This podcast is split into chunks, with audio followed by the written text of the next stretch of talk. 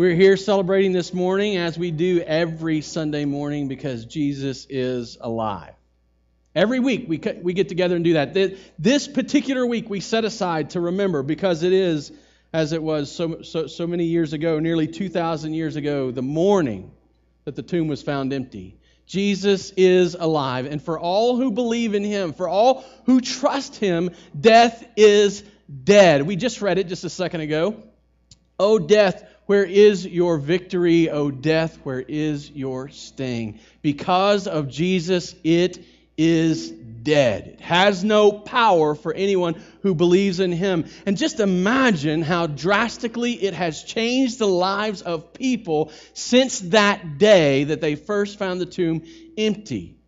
2,000 years ago, before the sun had come up, women were gathered anticipating treating Jesus' body with honor. They were excited. They were anticipating getting to the tomb and, and finishing the burial rites that had been done in such haste on Friday afternoon. Before the sun had gone down, he was wrapped quickly. He was placed in a borrowed grave, and they were looking forward to finishing the burial rites. You remember what they found when they walked up into the, up into the, the, the place where the tomb was? They walk up into the garden, and the stone is rolled back, and the the tomb is gaping wide, and Jesus is nowhere to be found. I think, I, I, can just imagine the fear and frustration they felt. They knew Roman guards had been placed there. What was running through their mind, and angels appear and tell them that he is no longer there. He is risen. And things change for them in that moment. And then they see him. Can you imagine? Can you imagine the, the elation that bubbles up from within? Can you feel the excitement as they ran to him and they, and they grabbed him and they wanted to hug him and hold his feet? He's like, No, no. Go and tell my people that I'm arise. Go, go and tell my followers, my apostles, that I am alive. And they do. And there's, a, there's, there's one of the, the moments when Mary Magdalene meets Peter and John and tells them that his body's gone. And they run to the grave.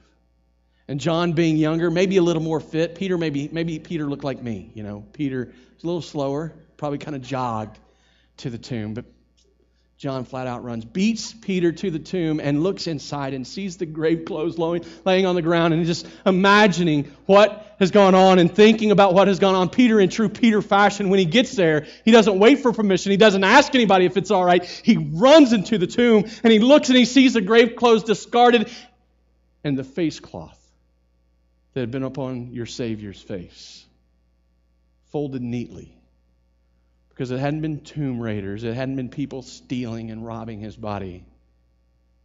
He had risen. He had taken time to fold that cloth and place it where he lay as he went out. And then they left, thinking, pondering, wondering, believing. But then they saw him. And those men who had cowered behind closed doors in houses, hiding in the dark, became men who would proclaim the glories of the risen Savior to the uttermost, beginning in Jerusalem, going into Samaria, spreading to the uttermost. Because their lives had drastically changed because Jesus was and is alive. So, um, if you've been here, you know that this we've been really building towards this moment. We've been in this mini series focusing, reading from an Old Testament passage and thinking about and seeing it fulfilled in the New Testament and realizing the importance of the resurrection in our life, the importance of the resurrection for our scripture, because if the resurrection is removed, if Jesus is still dead, the scripture doesn't do us any good. Paul talked about that in 1 Corinthians 15, that we're still in our sin. There's no hope. In fact, that's the next piece of the resurrection that we studied is that it gave us hope for the future. It gave us a, something to look forward to, some, some distant moment that we know He is going to return. He's going to come back and get us. And, and, and there's going to be a day when His victory is certain. And the things that we look forward to are going to be things that we grasp hold of and that we make ours. And then last week we looked at the fact that it's not just some distant moment that we have confidence in it's our everyday that we can have assurance and confidence in. Because Jesus is alive, we can be certain today that there is nothing that can defeat us. We can sing the songs that we sang this morning with, with, with, confidence, with assurance. We can speak to people about the gospel of Jesus Christ because he is alive. But it's not just our emotional health, it's not just our attitude, it's not our inner well being simply that the resurrection speaks to. Those are important, They're great. I don't want to take away from them. But because Jesus is alive, there are implications for our day to day life what we do, how we live, how we walk, what we engage in, and what we decide to walk away from. You see, the reality is, is that we now live every day, every day in the light of Easter, every day in the light of the resurrection of Jesus Christ, and it has implications for every moment of your day. It means something to you.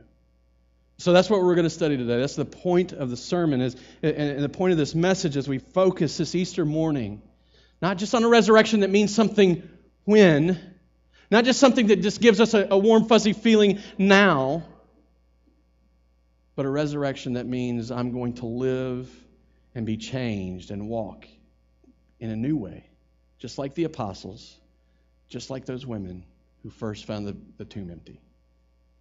Now, if you've been here, you know we've been doing that from an Old Testament passage and a New Testament. It's not really going to be any different. We're going to be in Acts chapter 8. If you've got a Bible, you can go ahead and turn there. And I would encourage you. Uh, if you're flipping pages in a Bible like like I have, I like you know the, you're not punching buttons on a on one of those newfangled contraptions, then I would encourage you to go ahead and stick your finger in Isaiah 53 so that when we reference it later, you'll be able to flip over and kind of take a look at it. Um, this verses will be on the screen. We're going to be reading it and begin reading in Acts chapter 8, verse 26. and just let's read, we'll see uh, what, what, what the Lord has for us. One textual note, let me make this at the beginning. I did this in the middle of the sermon during the first or during the middle of the reading, I think it'll be better if I tell you now. In Acts chapter 28 or 20 or Acts chapter 8, I'm sorry, verse 26 through 39 is where we're going to be reading. Verse 37 is not in the original manuscripts. So the oldest, most accurate manuscripts that we could find, verse 37 is not there. We don't know that it didn't happen. Historically, what he says in verse 37 could have really happened, but as they find new and, and more accurate manuscripts, older manuscripts, they recognize they, they need to be honest and true to what the original said. So if you're reading in an ESV or one of the more uh, uh, uh, current translations, probably you're going to have a footnote in the bottom of your Bible. I'm not trying to take away from scripture. I'm trying to build confidence in our translations. They're striving hard to give us what we uh, what was originally written. I will make reference to it because I do think it it uh, it, it, has some bearing on what went on, but it is a, a, a, tradition, and we don't necessarily want to build doctrine out of it. So, anyway, 826 through 39. Now, an angel of the Lord said to Philip, Rise and go south, go toward the south to, to the road that goes down from Jerusalem to Gaza. This is a desert place. And he rose and he went. That's actually kind of, I mean, that's what you'd expect, right? He rose and he went.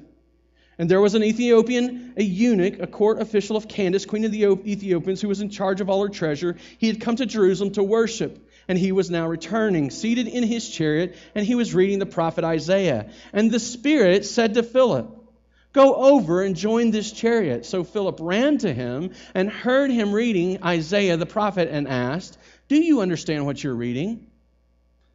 And he said, How can I? You ever felt like that? You ever been reading the Bible? How am I going to understand? How can I unless someone guides me? And he invited Philip to come and sit with him. Now, the passage of scripture that he was reading was this Like a sheep, he was led to the slaughter, and like a lamb before its shears is silent, so he opens not his mouth. In his humiliation, justice was denied him. Who could describe his generation? For his life is taken away from the earth. And just so you know, that is a passage out of Isaiah 53. And then he says, and, and then it says, and the eunuch said to Philip, About whom I ask you, does the prophet say this, about himself or someone else? Then Philip opened his mouth, and beginning with the scripture, he told him the good news about Jesus. And as they were going along the road, they came to some water, and the eunuch said, See, here is water. What prevents me from being baptized? And he commanded the chariot to stop, and they both went down into the water, Philip and the eunuch, and he baptized him. And when they came up out of the water, the Spirit of the Lord carried Philip away. Some miraculous thing, he just is taken away. and the eunuch saw him no more and went on his way rejoicing. You see, what we've seen already, what we've talked about to this point already, are lives that were drastically changed because Jesus is alive. Women who found the tomb empty went telling people that their, their Savior, that their, that their Messiah was alive. And, and, and at first that people didn't believe them, but their lives were changed. They stood on it, they promoted it, they, they encouraged people to believe it. The apostles, they saw him and their lives were changed, drastically changed. And, and, and that is the that, that, that's the, the process by which ha- we see it happen over and over and over. The testimony of Scripture is that lives change, people change, what they do, how they think, how they act, how they decide to do different things. It changes because of the risen Lord, and it's no different for our two characters in this moment, in this story. Philip Philip was a he, he was just a regular guy, probably a Greek guy, a Grecian Jew. He spoke Greek. He had a he had a Grecian name. He was living in Jerusalem. And, and, and somehow, maybe he'd witnessed Jesus, maybe he'd seen Jesus do certain things. Man, we, we don't exactly know. We don't know a whole lot about his history before he was raised up as a deacon. One of the seven chosen to help the apostles. The apostles were, were striving to focus on ministry of the word and, the, and, and prayer and, there were some hungry people that needed to be fed. There was physical ministry that needed to be done, and they just couldn't do it. So they began to share the leadership and they began to share the responsibility for one another. And so they say, Bring, bring us seven people who are mature, who have demonstration of the Spirit in their life. Bring them to us. We'll, we'll take care of this. And, and so that's what happened. They install these guys, they, they put them over people, and, and, the, and they serve and do physical ministry. And, and Philip becomes a deacon. So what had happened in his life already to this point was drastically different than probably what was happening before he had believed in Jesus. He wasn't a deacon because he was a good Jew. He was a deacon because he had demonstrated the, the, the, fruits of the Spirit. The evidence of God's hand was on him because he had believed in the risen Savior. But, it, but, but see, that's just the beginning. I mean, certainly his life had changed, but then, then the Jews begin to persecute the Christians. They begin to, to beat them and kill them and, and jail them. Paul, or it used to be Saul, was one of the ones that was, was big into that. I mean, he was a promoter of that. And, and, and so they were pursuing Christians. And, and there's this point in, in, the, in the beginning of the church in Jerusalem that, um, that, that one of those seven that was chosen to help the apostles was stoned, and everybody's watching on. And from that moment, the church is scattered and they, they endure great persecution. But instead of running and hiding, and instead of jumping back into the, to the houses and, and hiding in the dark behind closed doors, Philip doesn't denounce Jesus. He leaves his home, he leaves his family, and he goes to a place that good Jews just didn't go. He went to Samaria. You know what he did when he was in Samaria? Persecution wasn't going to stop him. It says, if you read Acts chapter 8 all the way through, you, it, it says that he went there and he preached the gospel. Do you know what he did once he was taken away from the Ethiopian? He went and he preached the gospel. You see, the reality of the resurrection of Jesus Christ was so real to him, so powerful to him, that his whole life had changed. Just imagine sitting there in Samaria being used mightily of God. You, have you been used mightily of God? Have you, have you ever been used, seeing God work and, and, and, and He say, hey, go, go over here? Go do this instead. Uh, Lord, you know, I'm, I'm being pretty useful right here. I found a home. People are responding. I'm seeing fruit. Are you sure you want me to leave? That's, we, we, we don't have any indication that's what he did. His life was drastically different because he had met the risen Lord. The eunuch, he was Ethiopian. That means that he was not Jewish by birth. He probably was not. He was probably a proselyte. Had come somehow to believe and trust and, and practice the Jewish tradition. A proselyte. He would have been baptized into the Jewish tradition. And so we don't know how often he did it. We don't know when he did it. We just know that ultimately he he made a trip to Jerusalem. I don't know if this is his first one or his hundredth one. But he made a trip to Jerusalem. He wanted to worship at the temple, and so he did. And he's on his way home and his whole belief structure is about to be changed. And his whole life is about to be set right side up. All because he's about to be introduced to the risen Savior. Just consider what his day looked like. Riding in that chariot, reading the scripture of the God that he had just left worshiping at the temple. And he's got questions that he can't get answered. He's dealing with confusion. He, he, he's not certain. He doesn't know exactly what he's reading. And that day closes not with him in confusion, but with him rejoicing. His life was forever changed because he'd met the risen Savior. We don't know what happened next. We, we, we don't know what happened to him when he got back to the palace. But we know in that moment that the indication is, is that his life would be forever changed. The path would be forever changed. That is the testimony of Scripture that when people come to know that Jesus is no longer dead in the ground, the tomb is empty, his cross is empty, and now his throne is occupied, their lives change. Life is different. What we do, how we act, it's different. Let's just consider the words that, that that the Ethiopian would have been looking at. In Isaiah 53, flip over there just real fast. We won't read the whole thing through. I'm just going to highlight a few points, but but but in verses 3 through 9 we begin to see the man of sorrows suffering. We begin to see the weight that he carried. And if you were here the other night on Good Friday, this is what we focused on. This is what we dealt with. And so here's this Ethiopian reading these verses, reading these words, and he's confused and he's not knowing what's happening. He doesn't know how to interpret it. He doesn't know what to think about it. Because he's reading about this man, this, this individual, this person who, in verse 3, is despised and rejected by men, a man who is acquainted with grief, a man, in verse 4, who bore our sorrows. In verse 5, he was pierced for our transgressions, crushed for our iniquities. Upon him was the chastisement that brought us peace. It's his wounds that heal us. This man, we, we, we see it over and over and over suffering. Suffering. And we see that he didn't deserve what he was getting, but he was doing it in the place of others the one suffering for the many, the one oppressed and afflicted that the many wouldn't have to be, the one judged and stricken that the many wouldn't have to be, the one buried with the wicked that we would not have to be treated as the wicked, the one suffering in the place of many.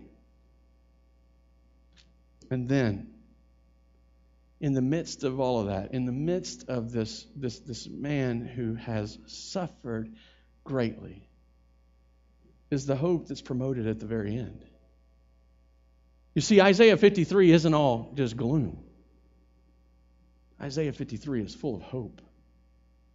Because at the very end, in verse 10, we turn and we begin to see the, eyes, the prophecy of Isaiah begin to point to the resurrection and the victory that comes with Jesus. Verse 10 When his soul makes an offering for guilt, he shall see his offspring. Even though he has died, even though he has been buried with the wicked, when his soul makes an offering for guilt, when he does the work of the cross, when he does what he's supposed to do, then he will see his offspring. He will be the firstborn among many brothers. He will, he will have a bride that, that he will be satisfied with. Verse 11 Out of the anguish of his soul he shall see and be satisfied. for the joy set before him, for the joy, the, the satisfaction, the pure, the pure happiness that set before him, what is before him, he endures the cross. Verse 12, he shall divide the spoil with the strong. Death just looked like defeat. But it couldn't hold him, it had no power over him. This was his victory. And because he is alive, he has an inheritance now that he is sharing with his people. The victories of war are ours because he first died and then he rose. And just imagine as this eunuch is sitting and listening and reading and thinking and contemplating, it's really easy for you and me to sit here and point back and think back on that moment. But he's brought to this place where he asks this question. This one powerful, powerful question. And maybe a question that we should all ask. About whom, I ask you, does the prophet say this? Himself or someone else?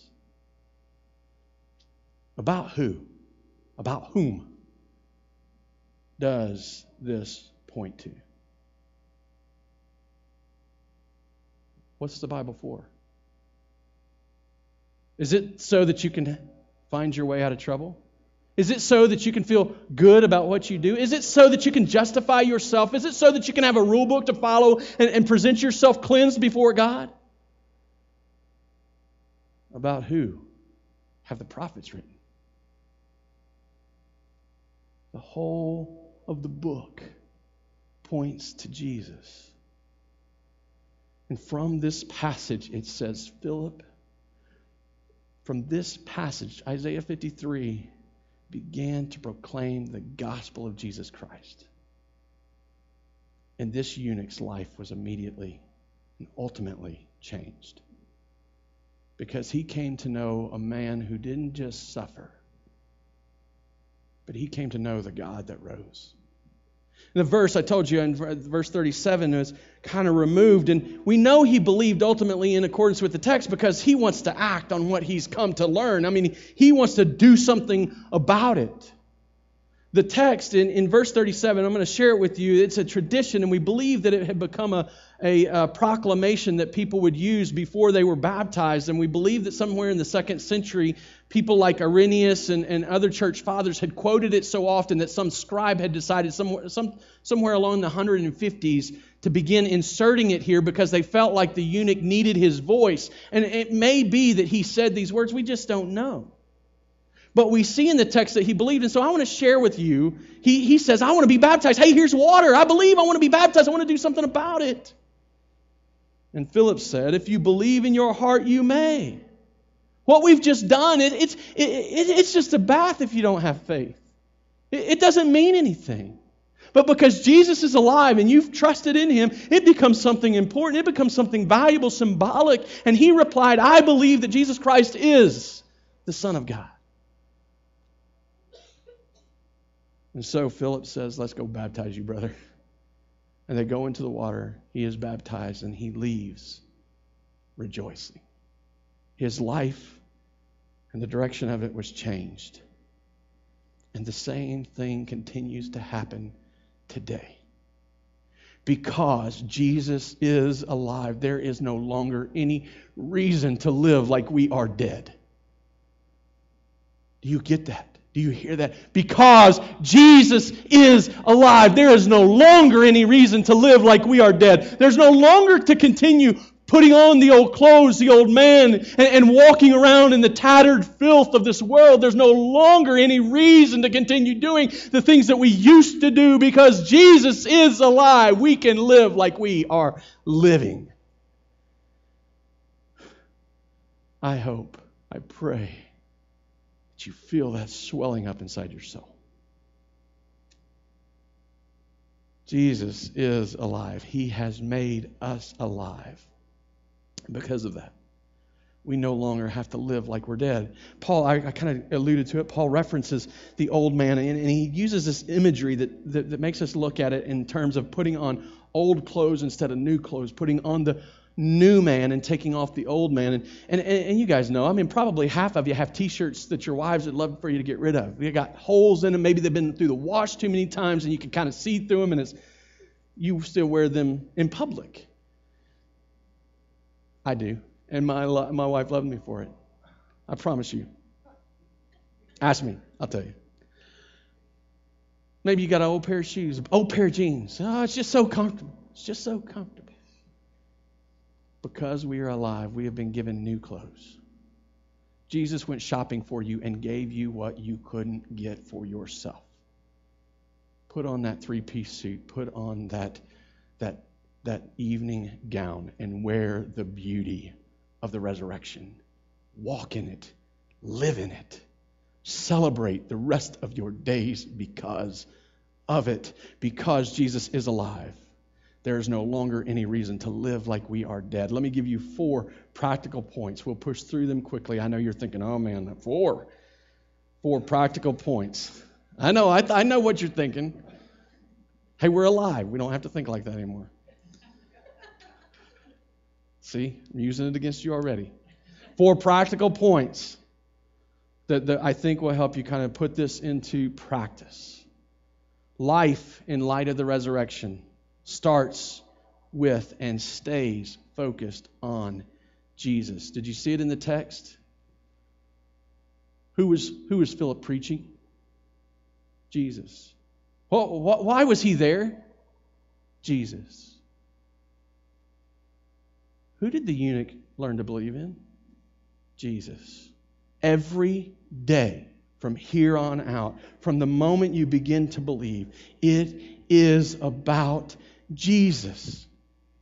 And, and, and as, we, as we come to that, and as we learn to walk in that, and as we learn to, to, to, to find that practice in our life, we begin to see that many of the questions we ask lose their power. I don't, I don't want you to hear me saying that you're always going to have every answer you want. I mean, consider Philip for just a moment. Philip is sitting in, at, at home in his new home in Samaria, and, and, and the angel of the Lord shows up and says, Go south to a street near Gaza. Uh, what's the address? Who am I looking for? He got very few details. He didn't get all of his questions answered. What I'm saying is, though, that as we walk and recognize that Jesus is the center, that Jesus is the most important, many of the questions we ask, they lose their power. They, it's not that we don't ask them, it's just that that we recognize they're not quite as necessary.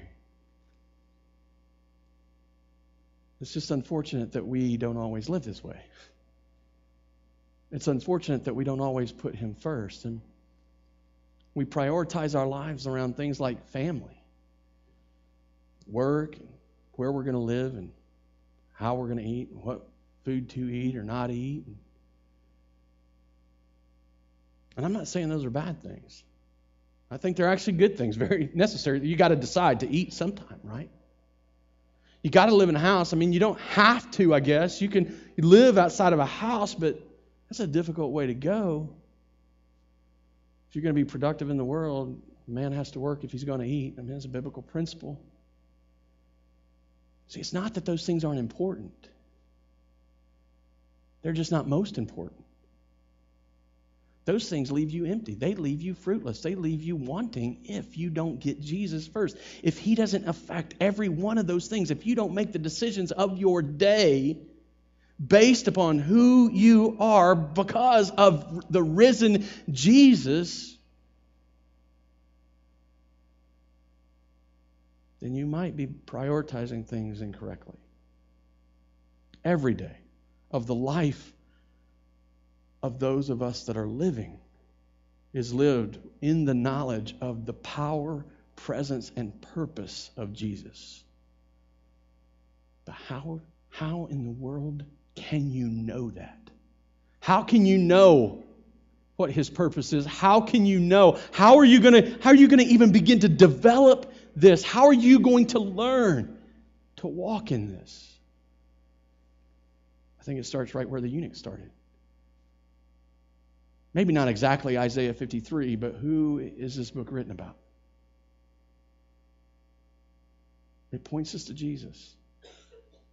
Every day, this should be the thing we feast from first, with the greatest amount of attention and priority.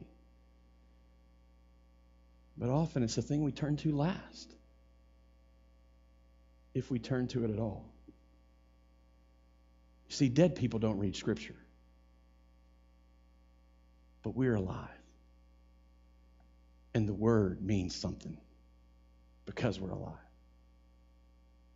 Life in the light of the resurrection demands obedience to Jesus and the Holy Spirit. The angel of the Lord often depicts the uh, uh, Jesus. It, we, we don't know exactly. The angel of the Lord comes to Philip, tells him to go, and then later the Spirit speaks to him. And he responds in both cases.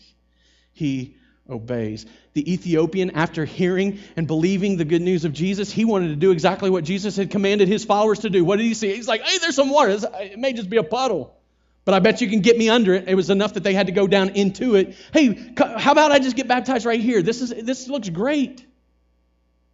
He was excited about obedience. He's, about, he's excited about following the example of his Savior. We try so hard at times to, to wrap the things of God into our little boxes and to squish them down into these places that we can kind of control them and, and, and, and they can kind of be under our authority. Right? Well, that's not what God calls us to. Dead people live in sin. Living people don't have to. Paul talks about this in Galatians 5. I'll just read it to you. Listen closely. Galatians 5 19 through 21. Now, the works of the flesh are evident, they're obvious. You don't have to wonder. If you have something like this in your life, what I'm about to read you, it's because you are not living like a living person. You are living like a dead person. You are still putting on the old clothes. Works of the flesh are evident sexual immorality, impurity, sensuality, idolatry, sorcery, enmity, strife, jealousy, fits of anger. Whoa. Does that really go there with sexual immorality? Hmm rivalries, dissension, division, divisions. Well, there's division. Envy, drunkenness, orgies, and things like these. I warn you, he says. Those are the works of the flesh. If, if, if, they are in your life, it's because in some way you are feeding and living as an old man wearing old clothes. Put on your evening gown, put on your three piece suit, and walk in the light of the resurrection. Life in the light is different. It will look different and it will bear different results. He goes on to say that walking in the light, walking in the Spirit, produces the fruit of the Spirit love, joy, peace, patience, kindness, goodness, gentleness, faithfulness, and self control. Against such things, there is no law. You know why there needs to be no law against those things? Because those are the things of God. They are things that are good and, and amazing and awe inspiring. They are the things that we enjoy about Him that He does in us that might reflect from us. That is what it looks like to put on flesh, to become someone who loves others, to become someone who walks in joy, to put on the new clothes, to live in light of the resurrection. Life in the light of the resurrection always gives us reason to rejoice. I'm not saying all your problems are solved. I don't think that eunuch's problems all I mean, he's a eunuch for crying out loud. All of his problems are not solved. But he leaves rejoicing. He leaves rejoicing. Just consider the broader context of the suffering that Christians were enduring. The reason Philip was in Samaria, the reason Philip was leaving Samaria was because he couldn't be in Jerusalem, because they had been run off. They were suffering. Imagine that the, the, the trip that he had to take. Just think about that for just a minute. He's in Samaria and he's going to Gaza. It may be about 100 miles. And he didn't go catch a greyhound. He probably walked. And he probably had to go through Jerusalem, the place where they were killing and arresting Christians. He probably had to go through Jerusalem to get there. It probably took him three or four days. I find it inconvenient when I'm at home to go to the store. It's the truth. We get home, me and Amy will get home. Amy and I, maybe sound more proper. Get home. The last thing we want to do is get back out again. We were talking about going to have dinner one night, and she was wanting to eat dinner somewhere on the southeast side of town. I don't remember where it was. It's not really important, but we live on the southwest side. You know, it's like about seven miles from one side of Springfield to the other. I don't really want to, it's too far. Philip, hearing the angel of the Lord, he arose and he went. And when he got there and he heard the Spirit say, There's the man, he ran to him. Ran to him. I'm not saying this life is easy or doesn't come with some level of demand. But as long as we can look at Jesus, we have reason to rejoice. Paul, speaking to the Philippians, finally, brothers, whatever is true, whatever is honorable, whatever is just, whatever is pure, whatever is lovely, whatever is commendable, if there is any excellence, if there is anything worthy of praise, think about these things. Jesus fulfills every one of those. You need something to think about. You need to be able to lift your head up in the midst of the weight of the storm of your life. Look at Jesus because he is true, he is honorable, he is just, he is pure, he is lovely and commendable. He is excellent. Jesus is worth rejoicing in. And because we are alive, we will always have him as a reason to rejoice. You know how you get there? You know how you get to be able to practice this on a day in, day out basis?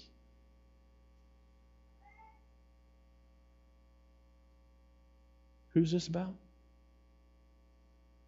About whom are the prophets speaking?